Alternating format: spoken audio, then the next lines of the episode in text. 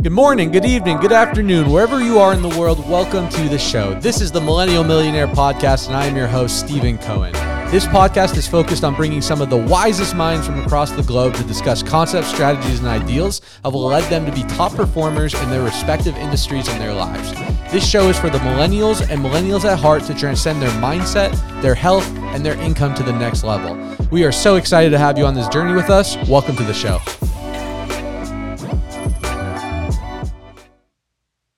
Yo, yo, yo, welcome back to the show, Millennial Millionaires. Today, super special guest, super excited.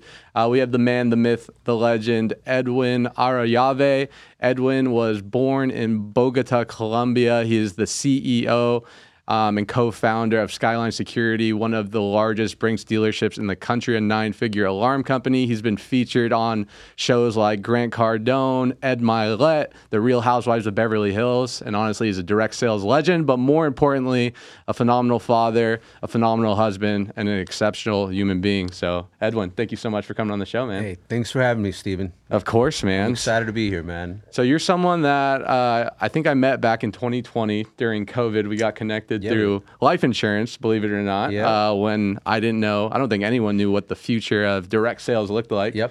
Um, and uh, I was just inspired by your story, man. I've heard your name before. Hmm. My girlfriend's actually a fan of your wife's from the Real Housewives of Beverly Hills. And when I found out you were in my industry with a similar story, uh, I just knew that we would hit it off and connect, man. So super excited. It's going to be an awesome episode. But for those that don't know who you are, Edwin, if you can give a quick background, who you are, what you're about, we'll, we'll hop into it. Sure. Awesome. Yeah. So uh, I was born in Bogota, Colombia. I came to the U.S. with my parents when I was six years old in search of that American dream, which unfortunately became an American nightmare because due to some unfortunate circumstances, we pretty much lost everything. So much so that at the age of 15 years old, I had to basically become the head of household. And at the time, I was lucky enough to get a job uh, working at a call center, which was not a very ideal job for me because I was very shy and I was very timid. But uh, the one thing I, I, I took this job just in search of, I was in, in such a bad place at the time with the family. So out of basically desperation, I decided to do this job because I was just tired of seeing my mom not be able to pay for the rent. I was tired of her not um, be able to pay for food at the end of the month because we're on food stamps. I was tired of my siblings and I living in this little bedroom that had no windows. And finally, I was just tired of like roaches waking me up in the middle of the night. So the avoidance of pain basically caused me to take action towards something that really demanded more than I thought I was worth at the time. Because hmm. again, the last thing I wanted to do was sell over the phone with how shy and timid I was. But I did have two things going for me. I was a big dreamer. You know, at 12 years old, I'd stay home during vacation because my mom would work all day cleaning offices, and she actually went door to door selling cleaning products. And I would just stay home and I would visualize how one day I was going to make a hundred grand by the end. By I gave myself, I said, by 21 years old, I don't know how I'm going to do it, but I'm going to make a hundred grand a year. And I became obsessed with making a hundred grand a year, and I became obsessed by making it by by the age of 21. And then the other thing I had going for me was my mom always made me feel like God was with me because she'd always pray over me. So I always felt like God was with me, and that helped me sort of take on things that also demanded more than I thought I was worth. So when I became the manager at 15 years old at this call center, the I started focusing on the only two things I could focus on. Uh, number one was my activity. Number two was attitude. And because I was very shy and I was very ti- timid and I didn't have any talent, I just became obsessed with outworking people.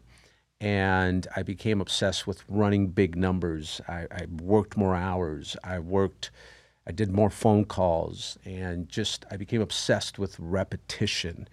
And I, I I'd role play like crazy. Uh, I went to the sell to the top sales guy and I said, "Hey, can you record your pitch?"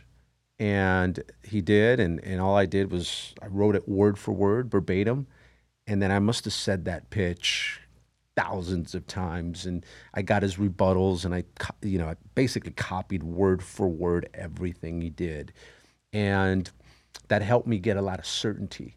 And I think when the beautiful thing about certainty is when you know what you're doing, where you're going, and why you're doing it, even if you're timid, you operate out of certainty. And when you operate out of certainty, your enthusiasm naturally comes out. And again, I just became obsessed with uh, repetition. Of all the boring stuff that no one wanted to do, I did it. Part of that was just showing up every day. So, like all the people that were way more talented than I was never showed up on Saturdays. I was there every Saturday. We had these leadership leadership development trainings. I showed up. We were supposed to show up an hour before we start selling on the phones these guys would show up like 20 minutes before we start on the phones. I showed up like an hour. And just that, like these little things that I started doing started giving me confidence and believing that maybe I did deserve more than my guys that were way more talented because I was doing all the little things they weren't willing to do.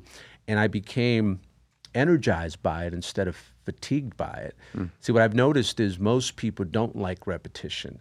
And because they don't like repetition, they start changing things around. They try to get creative. Reinventing the wheel. Yep, trying to make things easier for themselves. And once in a while, once in a while, that might work. But what I found is when I don't want to leave things to chance, I just take massive action. I run w- big, big numbers, and those big numbers allow me to get the results, and the results gave me give me the confidence.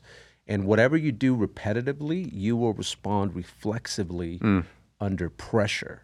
And that's why habits matter because habits are reflexive. And when the heat is on, when the pressure is on, you will act reflexively. And, and for me, good habits, I've always had unwavering faith. I've always had massive work ethic. I've always had discipline. I've always had perseverance. I've always had, you know, integrity. So when, when it gets tough, those things immediately, I don't have to think about it. They just, they come out. And that came out at a, at a young age. And sure enough, at 18 years old, I became the youngest manager in company history. And from that, I got a ton of confidence because now I was like, wait a minute. I, I'm managing people that are twice my age. I'm managing people that are going to college. I'm not even going to college at the time.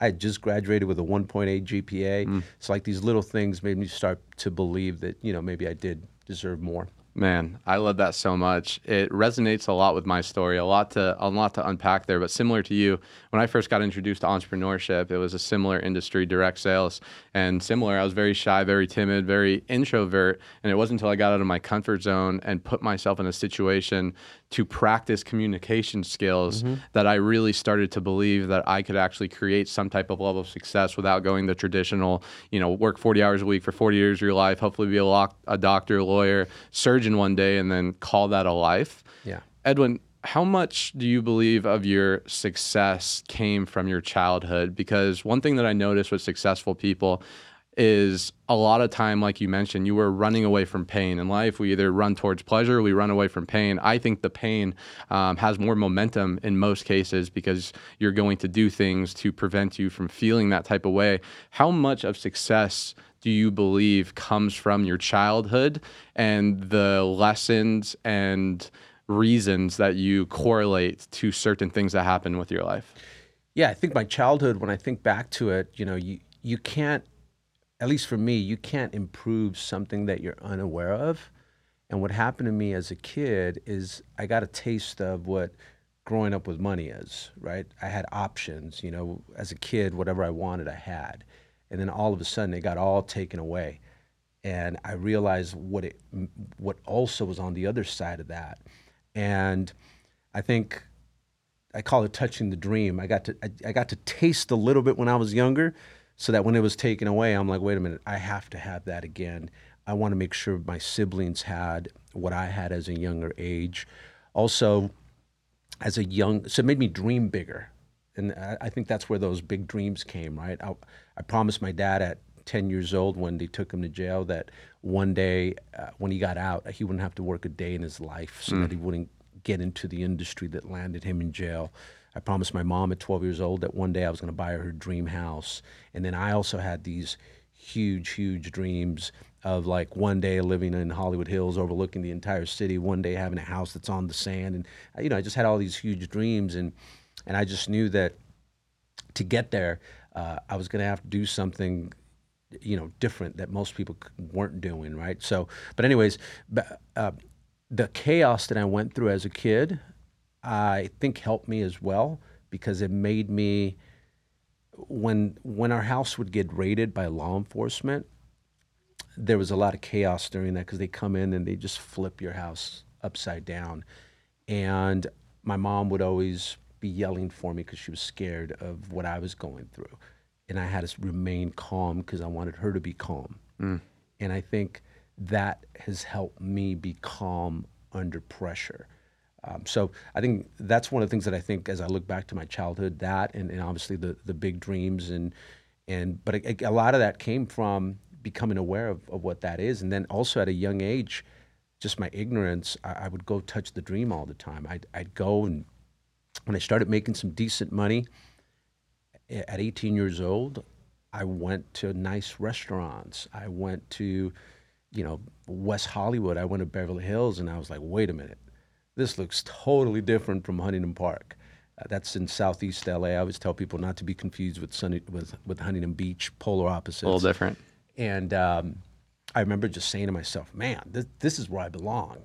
This is where I need to be." And that really made me want to work harder uh, so I can get to those uh, to that lifestyle. Absolutely. It's so interesting to me because I can resonate a lot with this. Growing up, you mentioned that you were pretty introvert, very shy, and someone that looks at you, someone that's built a massive alarm empire. He's been on reality TV. You know, he's a coach and mentor to so many. You look at him, he's be like, he's ultra confident, or he's an extrovert, or he's an amazing communicator, or he's got so much charisma. And the one thing that I've found, because for myself, and a lot of super successful people, even especially in our industry, is most of the time they grew up not feeling that way. They were shy, they were timid, they were self conscious, they didn't believe in themselves. Maybe they got bullied, maybe they went through trauma um, in their life. And because of that reason, they had to work two, three, four, five times harder on yep. themselves because they didn't have the gifts. Therefore, that skill developed. Can you touch on how important developing being a personable person and communication is in terms of success?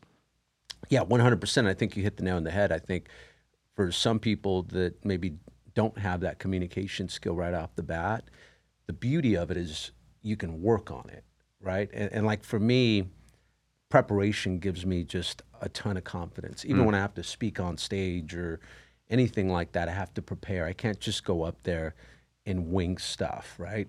But again, it's all about certain certainty. Belief drives everything, and when you operate out of certainty, you can transfer that to the audience. You can transfer that in sales, right?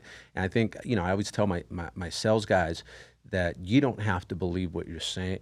People don't have to believe that you believe what you're saying. People don't have to believe what you're saying. They have to believe that you believe what you're saying. Mm. And when I've always sold and communicated, I have to believe in it. First right? one you got to sell. If I don't believe in it, there's no way in hell that I could sell. That's why I've never like looked at myself as a great sales guy.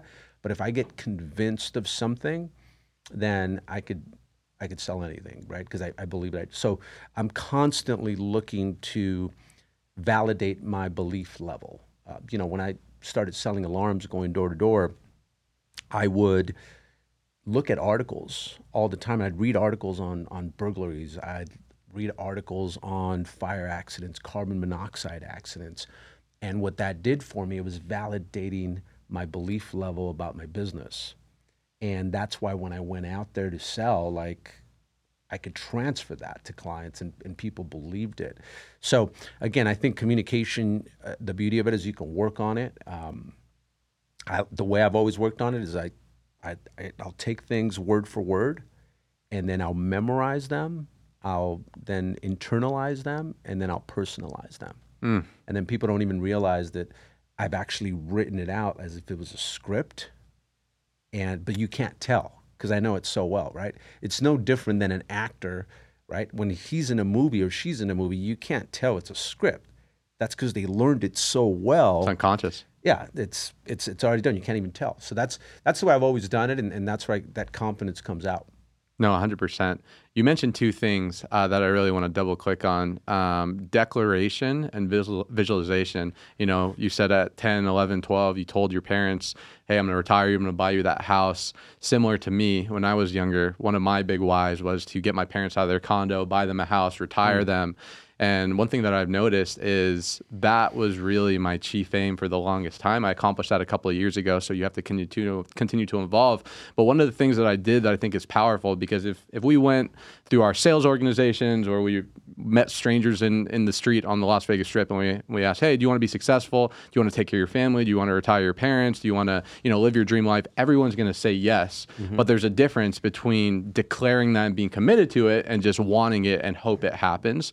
Can you touch a little bit on the power of declaration and how important it is to not just keep your goals and your dreams internal and to declare them to the people you care about to give yourself some type of accountability to go out there and get it?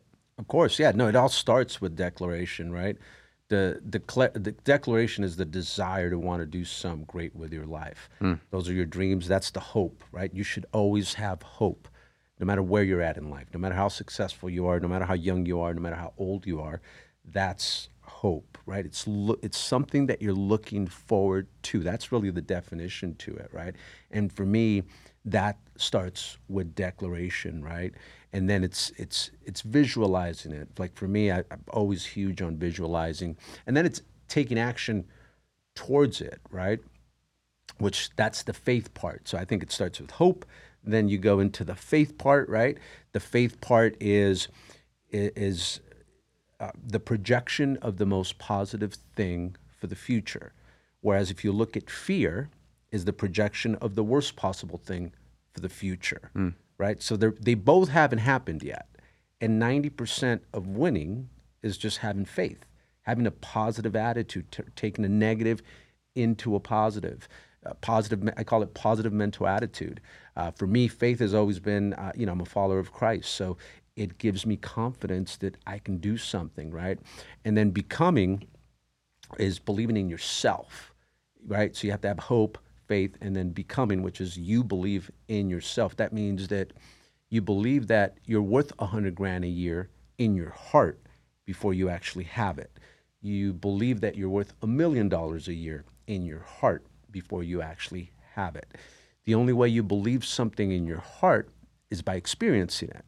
Mm. And the only way you can ever experience it is by stepping into the uncertainty of something that demands more than you think you're worth and then succeeding at it. Mm. See, when you succeed at it, now you experience it, now you unlock a new level of belief. See, if we examine when I say when something demands more than you think you're worth, what does that mean? That probably means you're not going to want to do it that probably means it's going to make you very, very uncomfortable, and it's probably going to scare the crap out of you, and you're going to run away from it. But if you actually step into it, it's the only way you'll know if you could do it or not, right? 100%. If you don't, like, again, I take it back to at 15 years old, I stepped into the uncertainty of wanting to become a manager by, by the age of 18 years old. It seemed impossible, but I was at least going to try it. See, the purpose of a goal is not necessarily to accomplish it, but to become the person that attempts it. Mm. And I've always just attempted it. It's the only way you're going to know if you can or not. If you don't attempt it, you'll never know. And what happens is fear is is the killer of all dreams, right? Because it it responds to the future by a paralyzing you, right? It paralyzes you. You don't want to move. And then when you realize, okay, I got to move, right? You procrastinate, and then you become paranoid.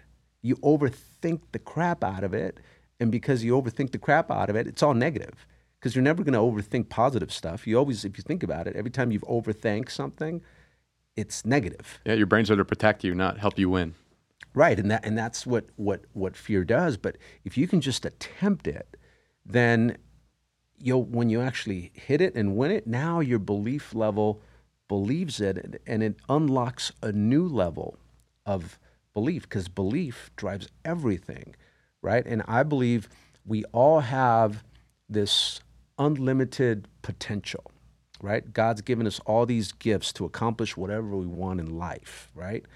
However, that potential is limited to where you're at today. Hmm. Meaning, at 15 years old, sure, I dreamt that I was going to live the life I'm living today. I visualized literally the life that I live today. I visualized it at 15 years old. Now, did I believe it at 15 years old? Heck no. Hmm. But I gave myself a target. Uh, I didn't look at the goal, right? Because sometimes if you look at the ending goal, it seems so far away, it discourages you Creates doubt. it creates doubt. So what I did is I just create created targets to get to my goal.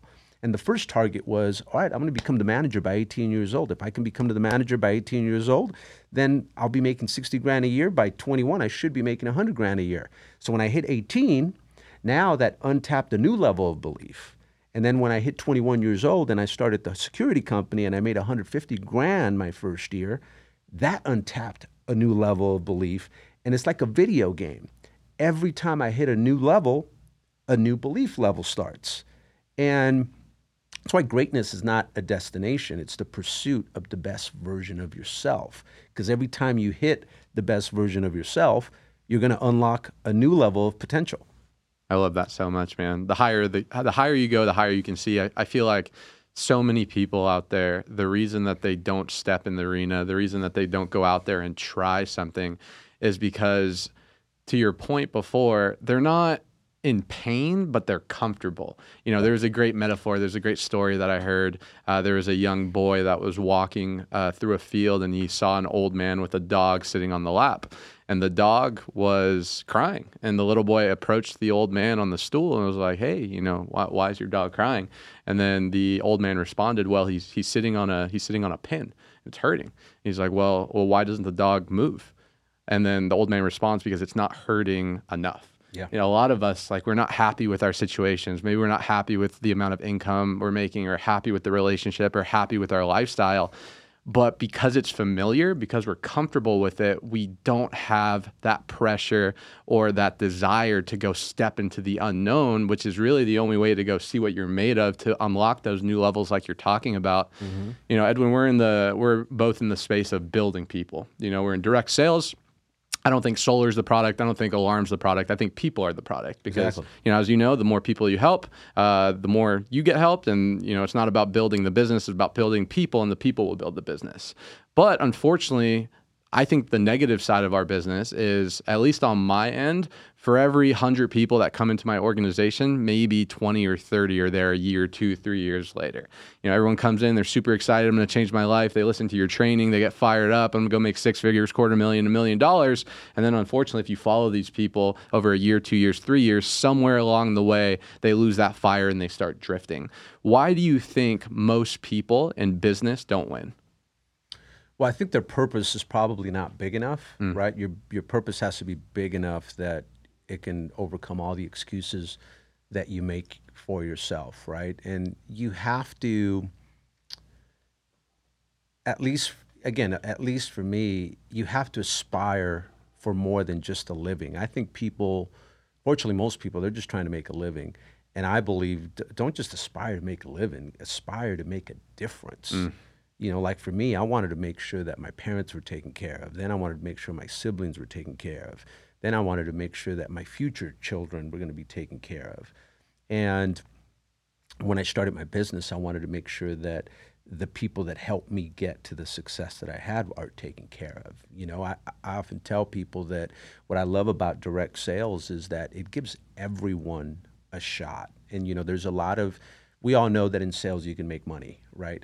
But a lot of sales jobs, unless you're got the education, unless you look a certain way, unless you got the right hookups, you ain't getting a chance. For sure. And I'm a firm believer that in life you just need a shot, and I'm a byproduct of it. You know, at, at 15 years old, I was lucky enough to get a job working at the call center. What most people don't know is that prior to that, I got rejected at 16 job interviews. And the reason I got rejected was because I was so shy and timid that during the interviews, I would start stumbling my words and I get really nervous and then I'd start sweating like profusely, like just sweating. And no one would hire me. I guess they probably thought I was on drugs or something. And finally, a buddy of mine says, Hey, I found this job. They hire anybody. Just show up. I promise you they'll hire you. I'm like, How do you know that? Like, I sent the last seven people there. They've all gotten hired. So I'm like, I get all excited. I show Pretty up to odds. this. Yeah, I'm like, I show up to this job interview, and sure enough, two minutes into the interview, the guy's handed me over a paper towel, and I'm like, oh damn, he's seen that I'm sweating. So then I get really nervous, and I just start pouring in sweat because the pressure of like, oh my goodness, I'm gonna get, I'm, I'm gonna get declined one more time. Sure enough, I get declined.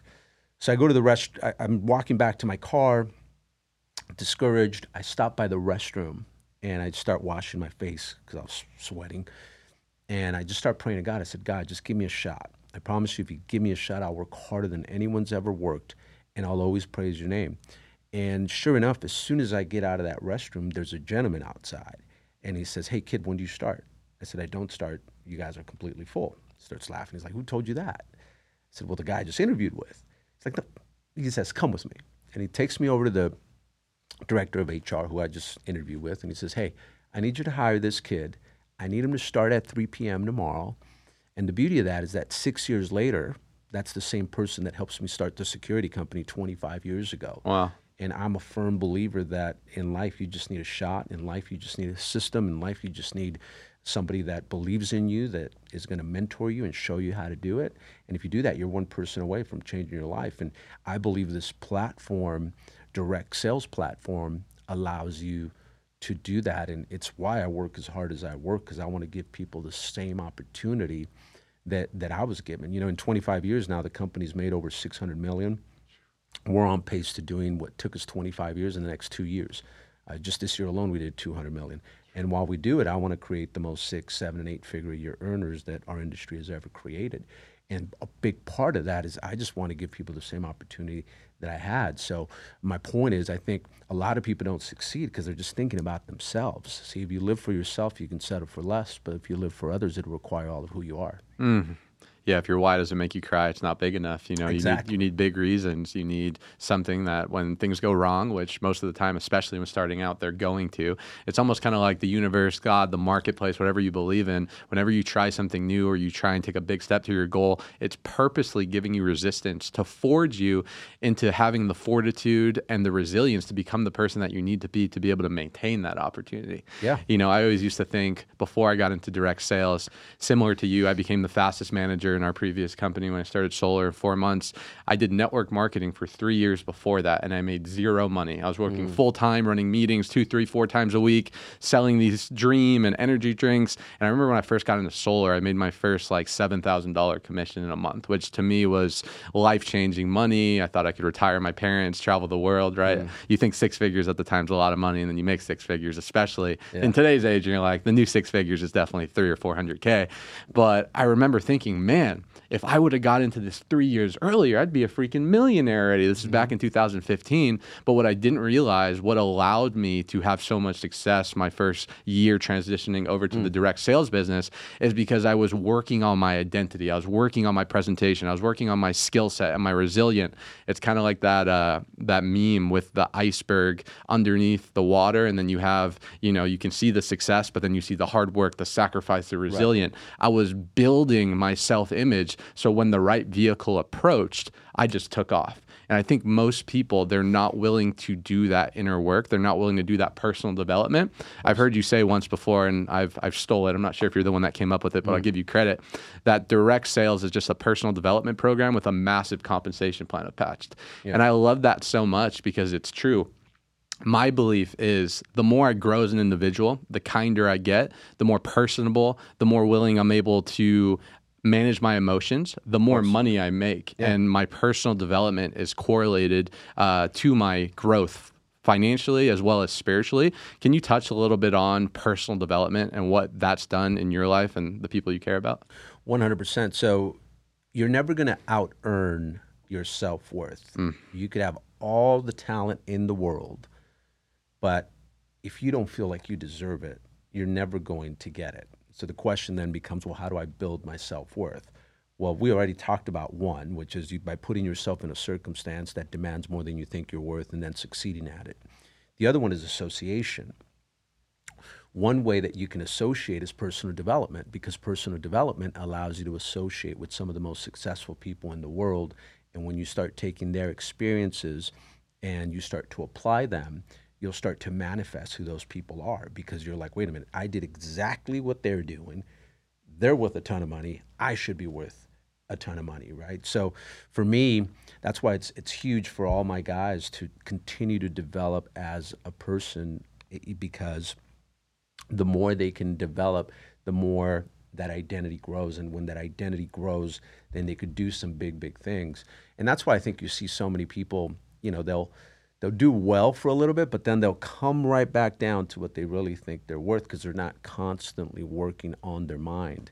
That's something I do on the daily. The same way I work on my fitness of the body, I work on the fitness of the mind, mm. uh, which is constantly, you know, 15 to 30 minutes a day. Sometimes I go an hour and I work on mindset. And the way I do it, I, I, I'm not just driving, listening to a podcast, or I'm not just working out, not meditating. I'm, I'm rich. I'm rich. I'm rich. No, I'm legitimately. If I'm listening to a podcast, I'm hitting play. I'm hitting stop. I'm writing it down. Mm. Hitting play, hitting stop. I'm writing it down and I'll write that intentional. Stuff, intentional. I'll write that stuff word for word at nighttime. I'll look at it again, and that's how I start to retain the information. For me, it's it's hard for me to retain information, so I have to work a little harder at it. But that that's the way I do it. And then what happens is when I when I do it, I'm like, wait a minute, these people are worth a ton of money, and they're doing exactly what I've already mm. done. So I guess I do deserve more. No wonder I am pretty good at what I'm doing. And all it's doing is just it's making my mind believe in, in a very humble way that you do deserve more, you know? Mm. Let's talk about identity uh, for a little bit because it's one of my favorite topics and it's the thing that resonated the most. I know you're friends with Ed Mylett. Yeah. Um, you know, you're close friends. You were on his show. And um, the the identity hearing his content has really shifted my life and it shifted the way that I've trained people. Because I think most people in life whether we're talking about the direct sales industry or just young hungry entrepreneurs or people who are self-employed they're so focused on the how. They're so focused on the strategy. They're focused yep. on what connections do I need to make or what's my go to market strategy or what's my red line or how much margins are we making. They're focused on all the external stuff which is important mm-hmm. you know? You can't not have a bad strategy and win win. But in my experience, what's most important is raising that belief level. It's doing yeah. the things that you know you should be doing because as you're doing that, you're raising that internal thermostat.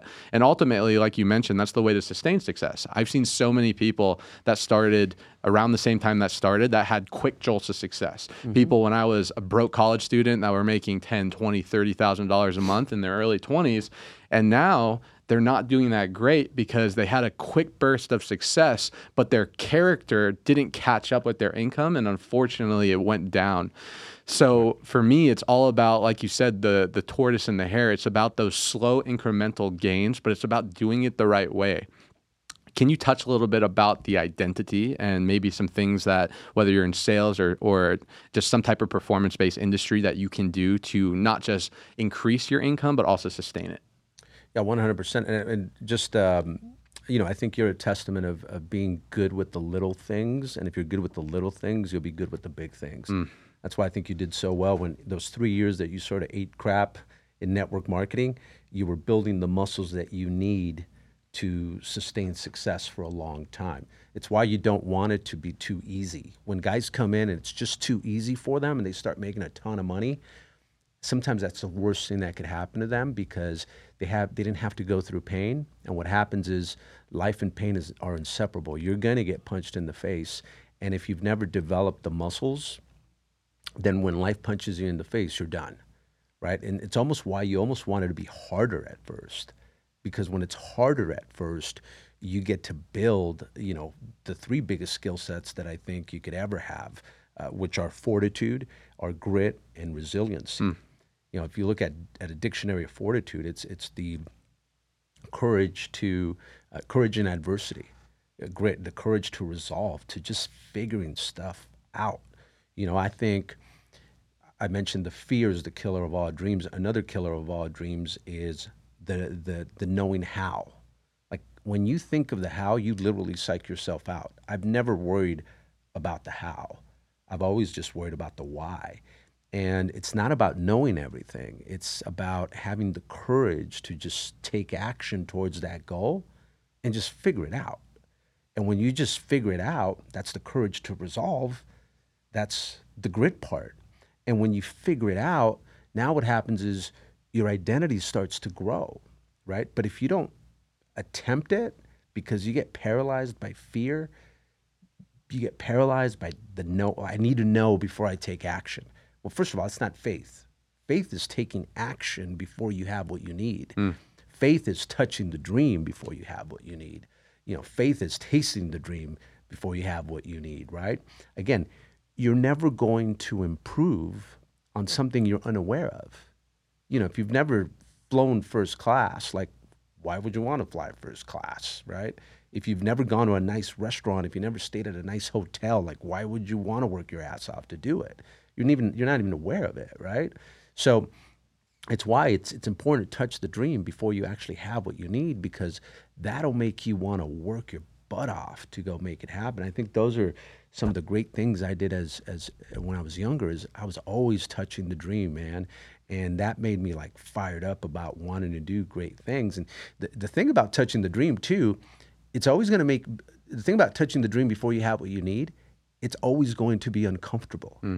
Anything that's good for you is going to be uncomfortable right? You don't think I was uncomfortable at 21 years old walking into a Mercedes dealership, it's growing up from the hood, you know. I was like, man, they're gonna- Imposter syndrome. yeah, they're gonna laugh me out of this freaking dealership. Yeah. I still went and I test drove the car. Yeah. You know, you don't think I was fearful when I first went to an open house of, of a two million dollar house at 21 years old? I was, of course I was. But then I'm like, whoosh. The first time I went to Beverly Hills and I started hanging out in those areas, you know, I grew up in the hood, right? Uh, like I looked like a cholo basically, Yeah. like a freaking law, big 40s, 42 Big E. size pants, muscle shirt, and I go into Rodeo Drive like that, you know, a little uncomfortable, but hey, I was like, wait a minute. Once I got there, I was like, this is where I belong, man. Yeah, I need to dress different too, man. I, I kind of like this style more than this style. And I started working harder so I could buy nicer clothes and stuff like that. So, and then that, all those things helped me build my identity, right? Because it was like, wait a minute, I do belong here. But if you never touch the dream, how are you going to know if you belong there or not? 100%. right? If all you know is living in, in a beat up ass apartment like I was in 16 at 16 years old, then that would have been the norm, Yep. right? And I said that that would have been as good as it's going to get, right? But I kept touching the dream, and every time I did, and again, it was I, I had to put some money behind it. I wasn't scared of losing money either. I was like, you know what? I worked my ass off. Let me go reward myself. I'm going to go spend two hundred dollars at a restaurant.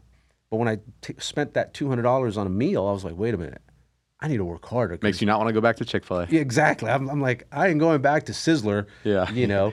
Uh, so, so yeah, no. Identity, identity is is is everything in, in life, and I think what sometimes though we got to understand about identity is that it's in all areas of your life. Mm. You could have a great identity in business, but what's your identity in fitness? Right? You could have a great identity in business and fitness, but what's your identity in your as a family man? Right? You could have a great identity in family, fitness, and finances, but what's your identity in your faith? Right? How closer are you trying to get on your spiritual side? Right? So one of the ways, the best way to increase your identity is by keeping the promises that you make to yourself. Because when you keep the promises you make to yourself, you're building confidence. What happens is going back to declaration, it all starts with you declaring something. I'm going to be the number one sales guy in the entire office company this year. That's, that's how it starts. That's what you should do. The problem is your subconscious mind doesn't believe it. Mm. The reason it doesn't believe it is because it has a history of you never keeping the promises you make to yourself. So, to try to protect you from feeling bad about yourself, it'll self sabotage yourself to bring you back down to what you really think you're worth. So, the antidote to that is every time you keep the promise you make to yourself from now on, going forward, you're like, no matter how small, no matter how big, I'm going to keep the promises I make to myself. And what happens is your subconscious mind will begin to rise up. And the minute your subconscious mind rises up to what your conscious mind is saying, you'll literally be able to speak things into existence. You'll attract everything you've always wanted in your life. Your subconscious mind, though, you got to understand, is always going to prove itself correct. So the more and more you keep the promises that you make to yourself, now your subconscious mind is okay. this person really knows everything they say comes true, and it'll it'll make it come true. And you know, not to become too biblical on, on this, but you know, I've looked at it like if we're created if we're created in God's image, and God is about truth. If you become about truth, you should be able to speak things into existence. And the killer of all dreams, besides fear and knowing, is people don't keep the promises they make to themselves. It's why they can't speak things into existence. Mm, mm, mm. You're speaking my love language, Edwin. I love this stuff so much because yeah, because I lived it. And yeah, uh, same here. I've lived it. It's not like from a textbook. Like I've literally lived it. That's why, like I said earlier, when you're when you feel the conviction and the reason you can transfer it's because you lived it. If you haven't lived it, you can't you can't say it with that kind of passion. No, hundred percent. Well said. So a lot of people look at someone like you, super successful, on TV, runs a nine figure business, has a massive organization, and you know, they may be listening to you and say, Well, well, it's easy for you to say now, you know, you're super successful, you've made it, but life, business, this journey that we're on is is not all ups and downs. I, I think people have a misconception. Once you make a certain amount of income, whether it's a hundred thousand, quarter million, a million, ten million, then life just becomes easy and the problems mm. start to go away. I know for you, after getting through the call center and obviously meeting that one person after that one meeting, launching Skyline, and you know dedicating your life and your professional career to it, even when you started making money and the business started growing and you started getting success and a little fame, things weren't all sunshine and rainbows. Can you touch a little bit about some of the challenges and what you need to do when people face those challenges in order to overcome them? Yeah, no, going back to life and pain are inseparable.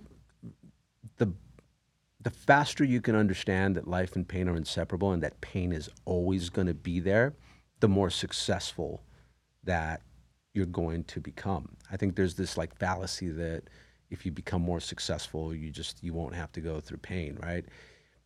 People think that things don't get things get easier as you get more successful. The, the reality is that things get really really hard. You just become better. You just become better. Exactly. You just become better. That's the only difference. But the only reason you become better is because instead of running away from the pain, you stand in it and you go through it, right? So your greatness is always going to stay dormant if you're not willing to go through pain, right? Pain is inevitable. Suffering is optional. Mm.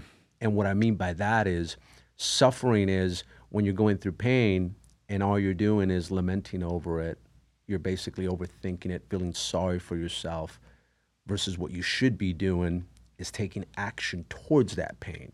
If you take action towards that pain, that fear, that anxiety, all that stuff goes away and the more you get used to it you you just sort of become immune to it right? Like pain is actually in my like pain i view that as a good thing. Like it's just it's part of life. Like it doesn't even phase you. It's just like it's supposed to happen. It's not supposed to be easy. Who told you it's supposed to be easy? You're trying to make six figures a year you're trying to make seven figures a year you're trying to make eight figures nine figures. You think it's supposed to be easy? No it's supposed to be very very hard. And the minute that you realize that it's hard it's a good thing, then you, you know you're on your way, right? Like even now, like, man, there's so much pain that I have to go through still. And I just know it's getting us closer to where we want to go because it's a bigger dream. The bigger the dream, the bigger the challenge. And, you know, again, your job is to solve it. And, and you know, once you solve it, then it's all right. Well, you get to celebrate, you get to be present in that celebration, but now it's time for for for a new purpose. And mm. and um, yeah, so I I love pain. Like I think it's uh,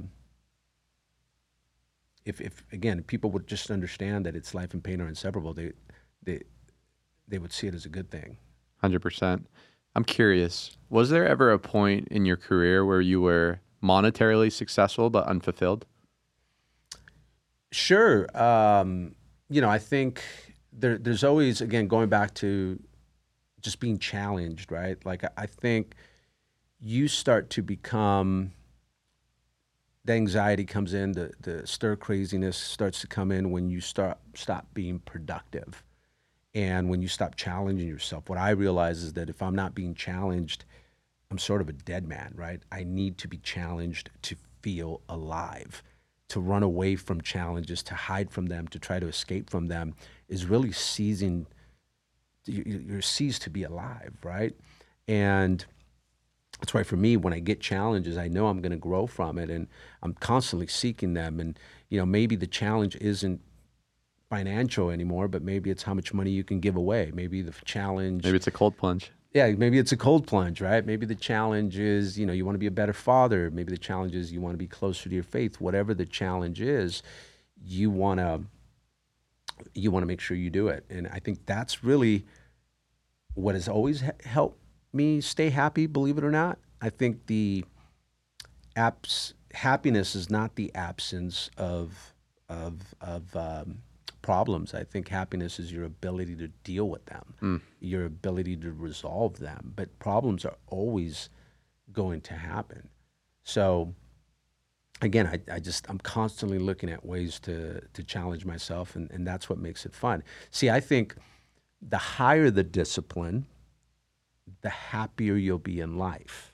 Now, the thing about discipline that you got to understand is that it sucks at first, it's freaking hard, but if you can sustain it for a long time, then it becomes a lifestyle and it's no longer hard.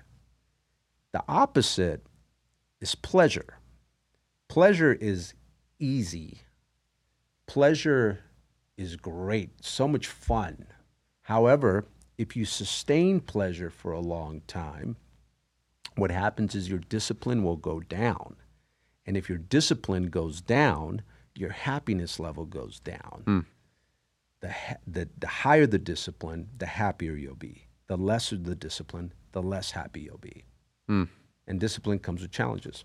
Yeah, there's a great quote that comes to mind that says, If you do in life what is easy, your life will end up hard. But if you do in life what is hard, your life will end up easy. And uh, I see that in so many people. You know, people that when I was in college, that I decided to drop out of college and do this weird pyramid scheme network marketing thing that Yeah. everyone told me would never work. It was hard to go through the criticism, but now my life is a little bit easier because I was willing to go through that uncomfortableness and take that criticism and uh, make it out of the other side. Yeah. Um, By the way, I love what you said about, you know, character, right? And you talk about what's easy, what's not. Like as you become more successful, like I wanted to work on my character. I wanted to be honorable. I wanted to be noble, right? And and what I've noticed is like, you know, being greedy, right? That's common. Being a thief, that's common. You know, being a liar, that's common. The worst attributes are always more common, mm. right? But what's rare is being humble. What's rare is being kind.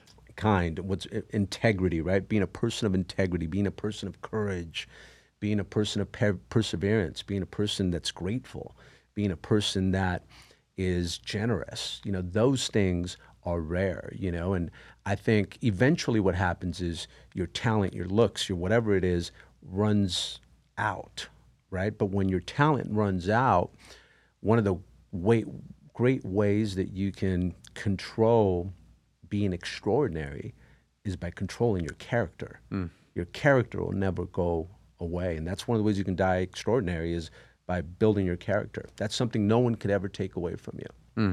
Well, well said, man. You've uh, you're friends with and been in the room with some of the most influential people on the planet. People like Grant Cardone. Ed Mylett is a really close friend. Uh, it feels like in today's world, especially with my generation, you know, there's masterminds and there's social media and all these fake gurus and you know, there's networking and there's all these things to try and get in the right room or connect with people. For you, obviously you built a, a mega successful business, but how did you start to create those relationships with some of these people and not just create the relationship where it's a high and buy, but there's a true value add friendship there? Yeah, I think for me, I've always been huge on honoring people and, and making them feel special. And I think one of the ways you do that is just by seeing people, right? Making them feel like they belong, making them feel like they matter. A great way to do that when you first meet someone is just by asking them their story. Just be interested in their story. And mm. even if you're a person that maybe is an introvert, all you have to do is ask the person, hey, tell me your story. And as they're telling you your, their story, you look for four things, right? You want to look for where the, uh, the conflict that they've had to go through, because if you can tell what their conflict is, that's, that's a time when they probably felt very alone. That's a time when they probably felt like they didn't matter. So if you know the conflict, that's a special thing to know about someone. You, knowing their villains, who's made their life impossible, knowing their mentors, who's made their lives, you know, their, who's helped them, and then knowing their dreams. And if you know those four things about them, then you could you can show them that you did see them.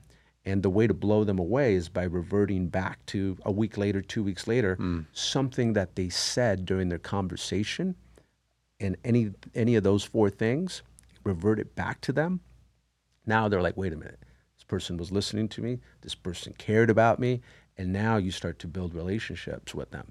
The other thing is that ne- as, far, as far as in the personal development space, like uh, you know, Ed, Ed Mylett's a big mentor of mine. Erwin McManus, huge mentor of mine. Both have been huge. I've never really asked them anything about business because I know where to get my answers. Like I listen to their podcast, I listen to their, I read their books. So any of that stuff, I don't need to ask them. They've already written about it, right? So now when I'm hanging out with them, we're just hanging out like buds. Like I don't need to ask them a business question. I've already know all the business questions I need to know because I've already read up on them, right? And now I've just separated myself from everybody else, right? You always want to be different. You don't want to be like everyone else. Why would you want to be like everybody else, asking them a million freaking questions? Ah, there's another dude. Sales That's- 101, right? You got to separate yourself. Yeah, it's asking me a million questions. Well, this Yeah. guy doesn't even ask me any questions. Like shit, he's just like my buddy. Yeah. Right. He he doesn't need me. So you don't want to come across desperate Sure. Right? Um, and you know, it's it's very humble, right? Like it's it's a I don't mean it in an arrogant way, like oh I don't want to ask you something, right? But if I already know all the answers because I've been humble enough to read up on everything and not take that time away from them when it's already written, it's already they've already said it a million times. Like, why are they going to ask, right? Because think about it. If you ask them a question that they've million, millions of times have talked about, you just told them you never listened to their stuff right? You just told them that they don't really matter Yeah. because you don't. You should know that answer, right? So anyway, that's for me uh, a big way of of uh, just building relationships. And I just you know it's funny you don't have to be interesting. You just have to be interested. A lot of times people think that you got to do all the talking. No, we just got to sip it and ask questions and let them answer. You know, what? Here's another great question. What's something that you're looking forward to? Like, what gets you excited today? Like, what's what's got you excited about the future? Yeah, press those hot buttons. And for all the sales leaders out there, it's like those are gre- great questions to ask your people. You know, one of mm-hmm. the best ways to be a leader is to truly care, be more interested than interesting, figure out what their why are, figure out what their desires are. So mm-hmm. when they do drift and they do get into a slump, it's not a surface level conversation. You can pull back in that emotion Exactly. to why they started in the first place. I love that you brought that up because part of when you first hire a person, yeah, find out what their conflict is. You know, who are their villains? Who are their mentors? What are their dreams? You know those four things. Now you know what, how to drive them. Absolutely. But most leaders won't even take the time to ask their juniors their story. Like you should want to know their story, right? But it's almost like this arrogant of like, I don't need to know your story. You're you're eight bucks an hour, fifteen bucks an hour. You should know my story. Why do I need to know your story? But if you take the time to actually learn their story, now they're like, wow, this person cares about me. Absolutely. Uh, let's let's pivot a little bit. Uh, so, Real Housewives of Beverly Hills. Obviously, your wife Teddi and you. I'm I'm really curious. I've never been on a reality TV show. Most people haven't, but someone like you, who is very into personal development, very poised, very zen. I get the essence. Very about yourself. To be on national TV in a TV show that is based on a lot of drama. That's what get eyeballs. Can you talk a little bit about that experience and how you navigated through that while still making sure you're showing up for your business and your your your family and still being able to deliver 100%? Yeah, it goes back to just putting myself in these uncomfortable situations. I, I hate the camera. I don't like the camera. I get sh- very shy and very timid in front of the camera. So it was just one of those things that it made me so uncomfortable that I was like, all right, I'm going to do it, you know? And uh, it was fun. Like it was, it got me uncomfortable. And part of the reason it gets me uncomfortable and the reason I don't like it still is I still get nervous once in a while. Like it doesn't happen as much as it used to, but sometimes I'll, if I get really nervous, you'll see me start sweating and like bad. Uh, in fact, I remember it happened to me at a red carpet one time. But you know, when it's happened so much to you throughout your life, you kind of know it's coming. And I made this excuse that I needed to go use the restroom. Sure. And I got out of there so quick. Self awareness, right? I went around the block and just spent like 10 minutes just sweating my ass off and then went back to the red carpet. My hair's all jacked up now because I was sweating all, all, all the time. But um, just, yeah, man, to, it was that experience I wanted to, it made me uncomfortable, so I wanted to do it. You know, first time I, my first podcast I ever did was with Grant Cardone. I remember I only slept one hour that night because I was so scared that I was going to go over there and what if I start stumbling my words? What if I get uncomfortable? What if I start sweating? And Grant's going to say, "What the f are you going to? What the f are you doing here? You know, you're not a power player. What are you doing here?" And and I thought, what if my sales guys see that? They're never going to want to work for me uh, or work with me, I should say. And uh, you know, it's funny how the mind works and tries to scare the shit out of you, right? But I was like, nope, I'm going to do it, and I'm going to step into that uncertainty. And what happened is once I succeeded at that podcast with with Grant, it, again unlocked a new level of belief. And then, sure enough, Ed Mylett calls me and he's like, "Hey, man, I loved your, what you did with Grant. Do you mind coming out on my show?" And and, and then I came out on him. Then him and I became really, really good friends. And you know, again, getting uncomfortable. That's awesome. I think you bring up a really valid point. It's you need to leverage your past wins. Yeah, I feel like so many people, we've all done great things in our life, you know, micro or macro, whether it's, you know, you hit the the home running win for your high school, you know, game when you were super nervous, or you did a podcast with someone that you didn't, or you made that sale, uh, you won that sales competition even though you were the underdog. We all do amazing things throughout our life, but we tend to forget them when we get into uncomfortable challenge posi- uh, situations. And the more wins that you can stack up, and it doesn't have to be as big of you know crushing a, an episode with Grant Cardone, but as you start to w- stack those wins, your confidence grows if you can resurface that. Mm-hmm. Because if you can put yourself back into that uncomfortable situation and be like, oh, I was feeling the same type of way that I'm feeling now, and I made it through, and it actually became better, and then you start to silence the doubts and the nervousness in your mind, and you start to almost channel this level of conviction, faith, and confidence, and it allows you to execute to continue to stack and move forward. man, I love that. It's exactly it, man. The only time you want to go to your past is to go get confidence from it. I mm. call them anchor moments. When you go to your ba- to your past and you go back to wins, big wins that you have, and for me, I wanted to. When I go back to the past on those wins, I'm focusing on the way I felt. Like, what was that feeling like when I used to have tough days selling door to door? I used to go back to the feeling I had when I did five sales in one day in alarms, right? And I would the the interesting part is if you really go back to the feeling of it, when you're doing great, when you're in your at your peak, you're not thinking about anything. Flow. You're flowing, right? And that's what I meant about everything is reflexive. Hmm. You want to get to the point with your pitch, with your rebuttals that man, you don't even have to think about it. If you have to think about what you're going to say, you already lost, right? And every time I got those big sales days, the thought of getting of not getting one never crossed my mind. And when I think about the slow days that I had, it was like, oh man, I, bet, I don't think I'm going to get one today, right? And it's all this overthinking, right? I think of it high frequency, low frequency. That high frequency is when you can eliminate all the thoughts. You don't have any thoughts because you have so much clarity. That's why clarity, knowing where you're going, knowing why you're doing something, right? It gives you clarity, and those thoughts aren't messing with you again, right? It's it's the overthinking that messes you up. And I remember just when I was having those long days, and it was six hours without getting a sale. I remember I would just stop, and I was like, okay, if I keep feeling the way I'm feeling right now and keep overthinking everything, I'm not going to get a sale.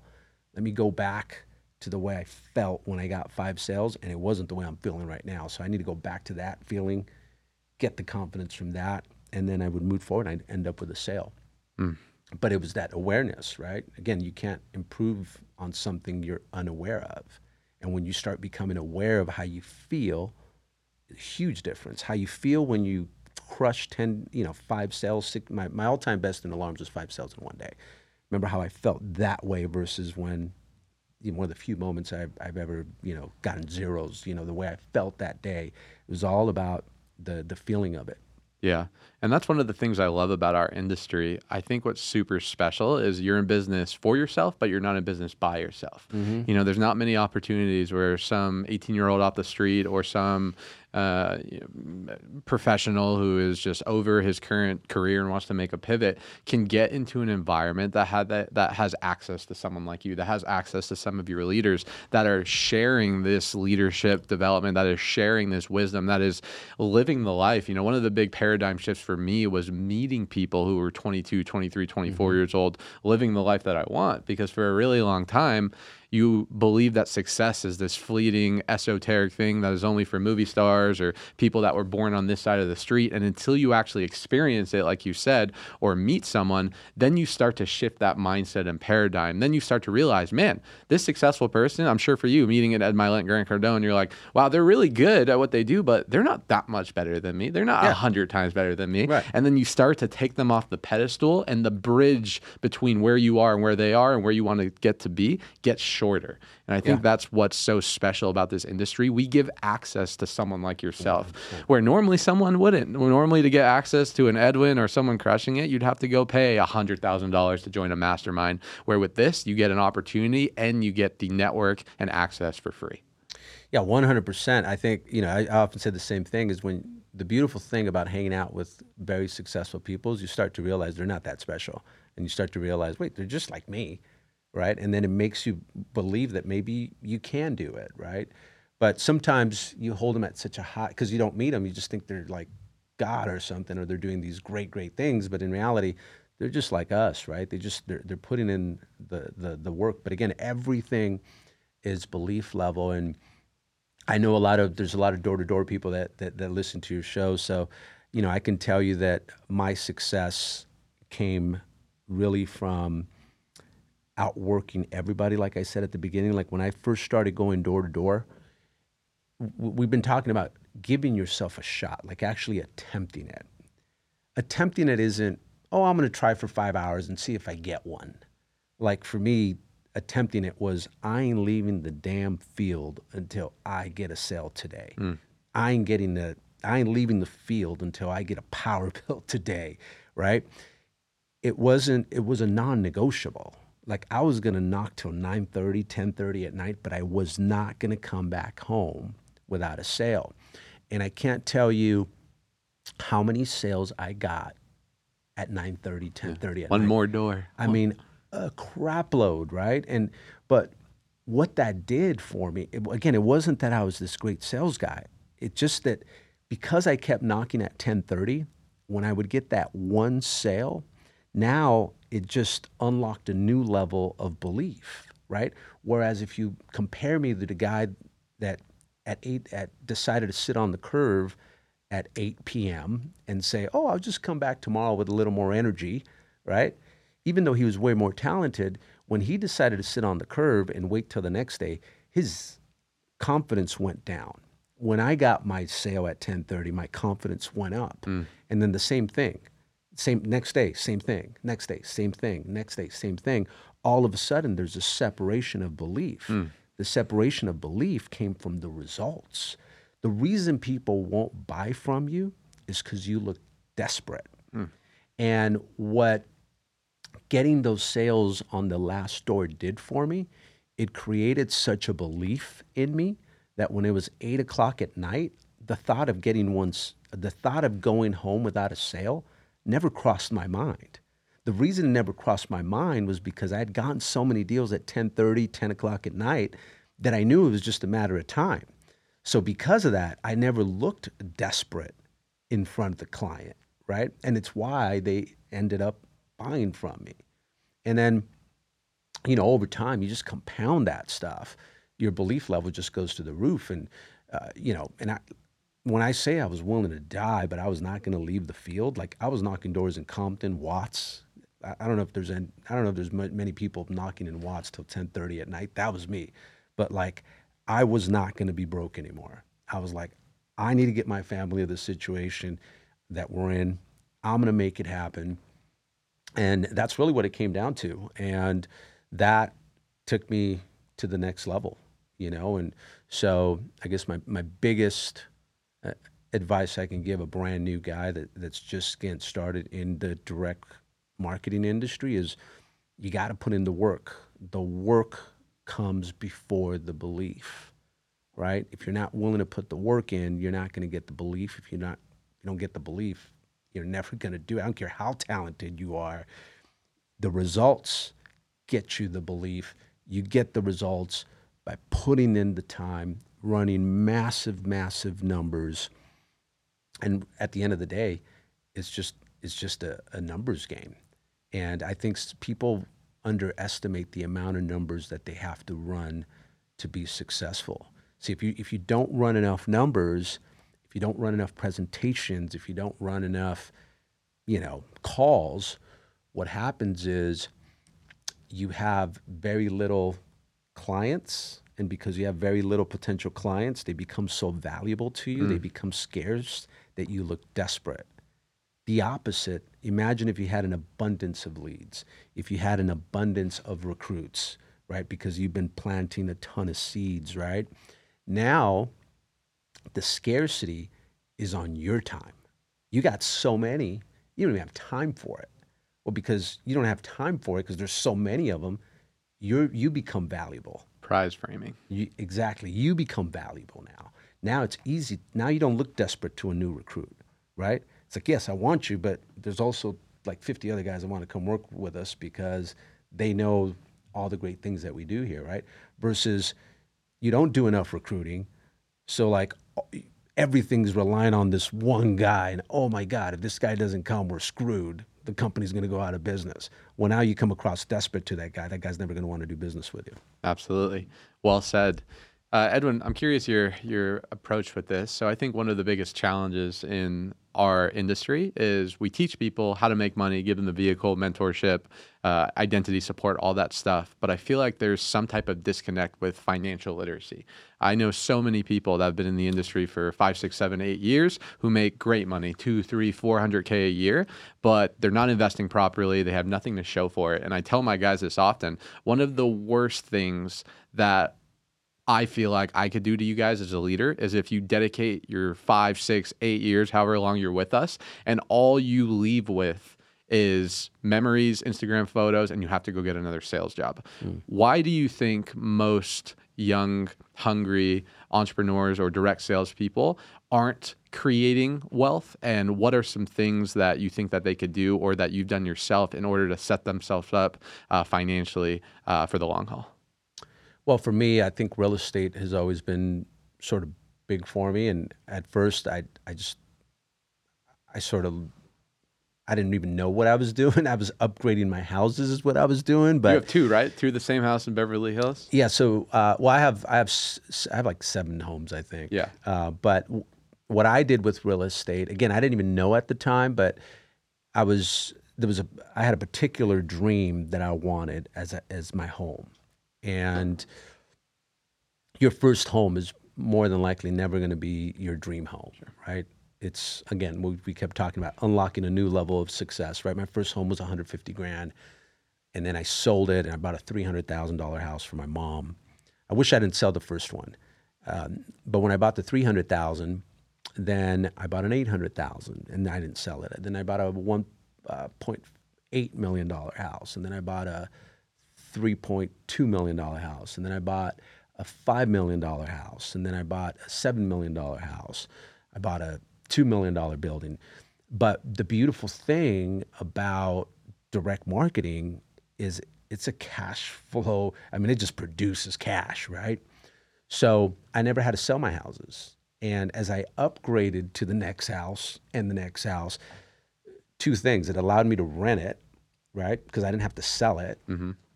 And that became huge cash flow for me, right? Also, be, those houses became worth twice as much as they're worth when I back when I bought them. Now they're worth twice, triple the amount, right? But now the rents I get on those homes are are great. But the other great thing that it did is every time I bought a house, you know, the beach house that I bought, it's it's on the sand. I had to give a big deposit.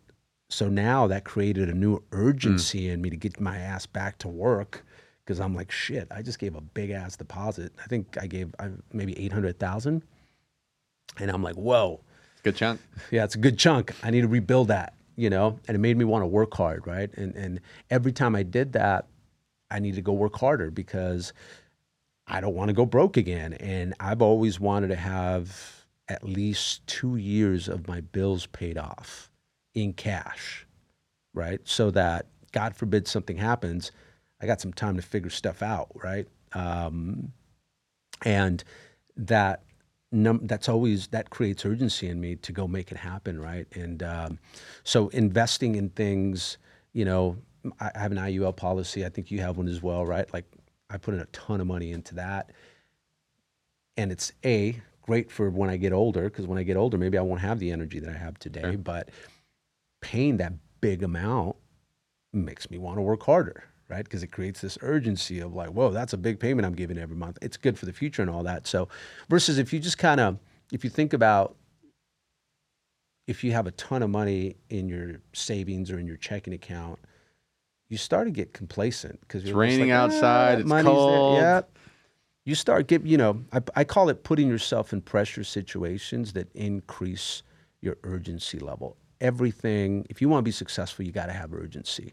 One of the ways that you create urgency is by giving yourself a deadline on when you're going to do that, have that goal by, hmm. and by putting yourself in pressure situations, right? You know, believe it or not, you know, the first time I bought myself a nice car, like that was a little pressure situation for me. I'm like, whoa, I need to work hard to make sure I pay this car. But it made me want to work even harder because every time I came back from the field, I was like, all right, this is why I work my ass off, right? Yeah. Um, so, so yeah, no, and um, that for me, that's that real estate has been kind of my go-to. Um, I've never been a, been a stock person.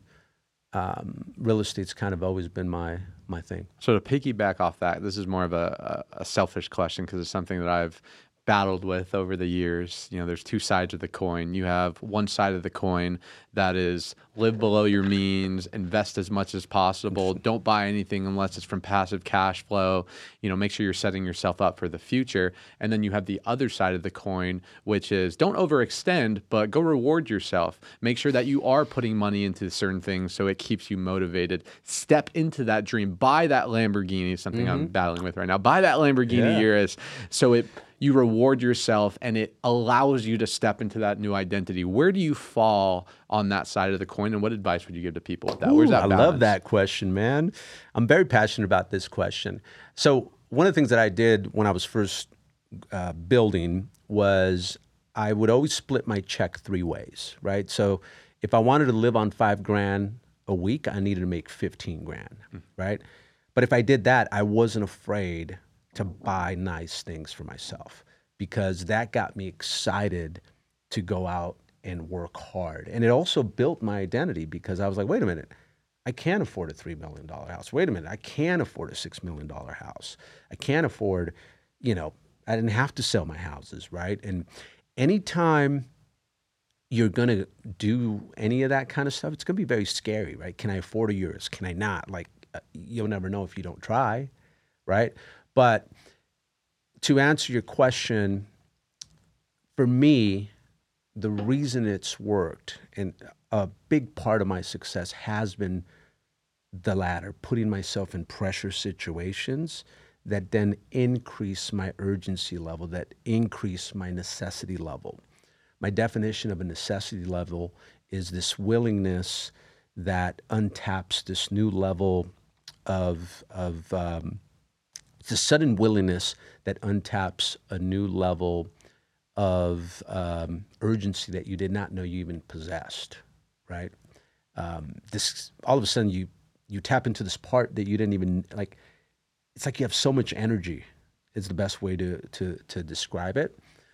And um, if the key though, the disclaimer to putting yourself in pressure situations is if you're not a person that keeps the promises that they make to themselves, then that's not good for you. hmm But if you're a person that always keeps the promises they make to themselves, then pressure situations are really good because it, this the best version of you will come out, right? And you figure it out. And when you figure it out, it now gets you to your identity so much faster because you start to realize that you're a money making machine and the money's on its way.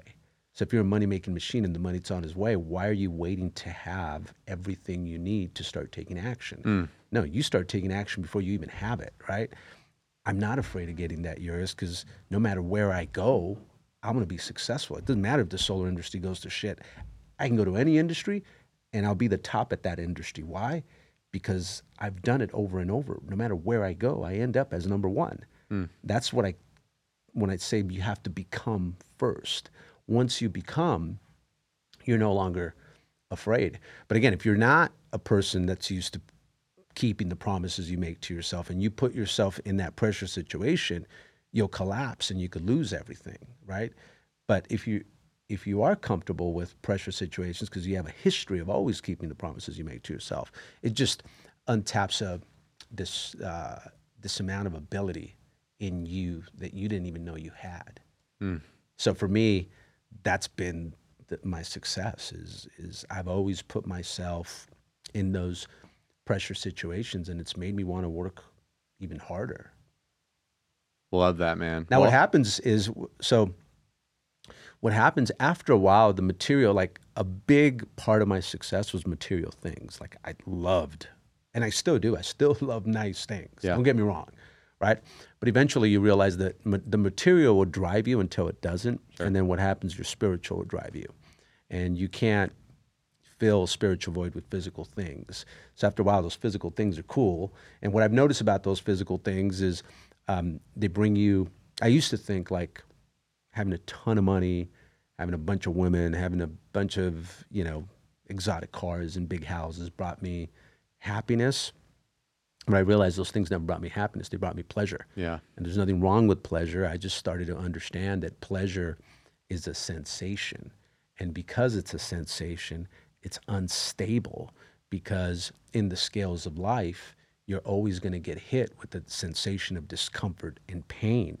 So, what I really started to realize is I wanted to live inside out versus outside in. Mm. Inside out is what allowed me to feel good about myself. And the way you start living inside out is gratitude, is learning how to take a negative into a positive. And again, um, I just I started to realize that I, that's what took me from the material world into the inner world, as far as like just being okay with myself, because I knew that there wasn't going to be enough money, there wasn't going to be enough money, there wasn't going to be en- enough of anything in the material world, and that's what started again challenging yourself. Right? Let me go inside out versus outside in. That said, it's not a bad thing to have nice things, but just know that they bring you pleasure. They don't bring you happiness. Just because you go buy yourself a Urus isn't going to be is going to mean that you're not you're going to be happy for the rest of your life. It's not, but it'll bring you pleasure. Like I- trophy. there's time, yeah, it's a trophy. Like I, I have a Lamborghini at home, and I, I've had it. I've had I had had one since 2008, but the, this new one I've had for five years, six years, and probably has 8,000 miles. Yeah. I just like looking at it. Yeah. I don't even drive it. I just every time I come home, garage goes up, and I'm like, oh, she's a beauty. Makes I you feel just good. love looking at it. Yeah. You know, it's my dream as a kid. Well, I'm know? sold on it, man. I need it for the tax uh, write off too. So Yeah, and you I'll got have that by too. the end of the month. Yeah, exactly. yeah, you'll, you'll be fine with it, man. I know. Uh, Edwin, you're the man, bro. Uh, thank you so much. I could talk to you for hours and we could do Yeah, it. man, that was fun. I definitely want to respect your time. My last question Yeah. for you before we wrap up. If the Edwin today, super successful, running a nine figure company, mentored thousands of people, traveling the world, awesome family, if that Edwin could give the Edwin when you were 12, 13, 14, 15 years old that was low confidence, low self esteem, just getting into the call center advice, what would that advice be? I think at a young age, I think I did everything. I think the the wisdom of that God gave me helped me a lot. But if I had to go back, it'd be more telling the 32 year old Edwin or the 21 year old Edwin. I think the the one thing I, I probably should have done was associate with people that were doing way better than me. I always partied with people that were doing hmm. way better than me, but I never wanted them I, I never wanted to feel like I didn't want them to think that I didn't belong there. So I never asked them questions about business. It was just partying all the time. So if I can go back, I would have probably asked them more business questions at because back then there was no social media. Like right now, you have no excuse. Yeah. Right. DM. DM or just listening to podcast or pers- there wasn't any of that when I was growing up. But what changed my what took me to a whole different level is I joined the Young Presidents Organization in 2024. Hmm. You told me about this. In Sorry, Utah. 2014. Sorry, not 2024. 2014. And I mean, that was what, 15, 14 years later? 15 years later. Um, and I started surrounding myself with people that were doing way, way, way bigger things than I was. And I was like, wait a minute, I still have a lot of growing to do. And that's really what made me now start working on myself and wanting to become better. Because I think I had become a little arrogant as far as like, yeah, I don't need to, I didn't, I don't need to work on my mindset. Like, I'm good. This is as good as it's gonna get. And hanging around with people that just were way more successful than me just kind of made me think bigger, made me want to dream bigger. And um, it's why important too. But it's, it's why it's important to be with a with a company that's thinking big, right? And associating yourself with with people that are thinking big things. Because sometimes, man, if if you're at a company and they're not thinking big, like it's sort of stunting your growth, right? 100%. And um, I was just talking to a gentleman the other day, and you know, he was saying how he wanted to leave because the the company's been so stagnant, but he felt bad because the the owner's been, you know, he feels bad leaving the owner or the, and not the owner, the manager at the time. He works at a corporate side, and I said, well, you, you really can't feel bad for them because just because they stopped growing. Because I asked him, has, has the manager grown? Has he done anything? He's like, no, he's just stagnant. He's always going to Disneyland. He's always going golfing. He's always doing this, always Yeah. doing that. And I'm like, it's his fault because eventually, if you got a player, a badass that wants to do well, if you don't grow, then you can't educate them more. And if you can't educate your juniors, they're eventually going to want to leave you. Sure. It doesn't matter how many things you did for them. The number one component to loyalty is education. Hmm. Because if you can educate people, it does three things. Number one, it establishes that you're an expert in your field, as long as they can validate what you're saying is true. Number two, it creates great empathy in people hmm. because now you're going down to their level and you're getting to feel what they're going through, right? When you go to on the doors with someone, right? You don't have to, but you go on the doors with someone, you have to feel that pain they're having to go through. That creates great empathy with them. And then the third thing, it, ex- it shows extreme, I call it extremism, that you're willing to go that extra mile for someone because training is hard. Most people don't want to train because you need some patience. You need, you need, um, it's tough. It takes a long time. Yeah, so a when good you chance could, they'll leave. You invest all this and they leave. yeah. But when you could do that, what I've noticed is as long as you keep educating, educate, they'll never leave you. But if all of a sudden, as as a leader, you stop educating because now you stop growing, and you got a player that's coming up, he's eventually gonna gonna leave you, right? Um, the last thing I'll say on this because it's important, I think, is same thing when you're running big teams. Like if you're not constantly growing your team, like let's say you have only one big team and that one big team is is doing all of your volume. And now you think all right man i got myself a steve. I don't got to work a day in my life because he's bringing all the volume. I'm good. I'm going to chill. I'm going to go play golf all the time right? What happens is because you only have one leader now that one leader starts to think that you need them more than they need you. Mm. Because then your junior's going wait a minute i'm doing all the work here. What what is this guy bringing to the table right? And then now as an owner you look desperate because you only have them right? But imagine if you can continue to build leaders right? Now you don't look desperate anymore because you got a wealth of, of leaders and it also inspires them right? So that's the for me as a as a as an advice to leaders is continue building more teams. Don't just get satisfied because you got one or two guys because if you stop growing and those guys are just as good as you they're eventually going to want to leave you because you, you're stunning their growth.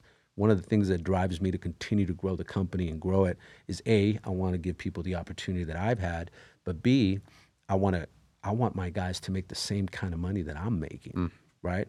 Like if I don't make that kind of money, like one of my top guys will make 5 million this year. He'll make the same amount that I did when I did 20,000 installs, right? And it I wanted to grow cuz the only way he can make that kind of money is if I continue to grow. Yeah. That's why like people ask him all the time, "Well, why don't you go start your own thing?" Well, he's like, "Well, I'll make more money if I stay here."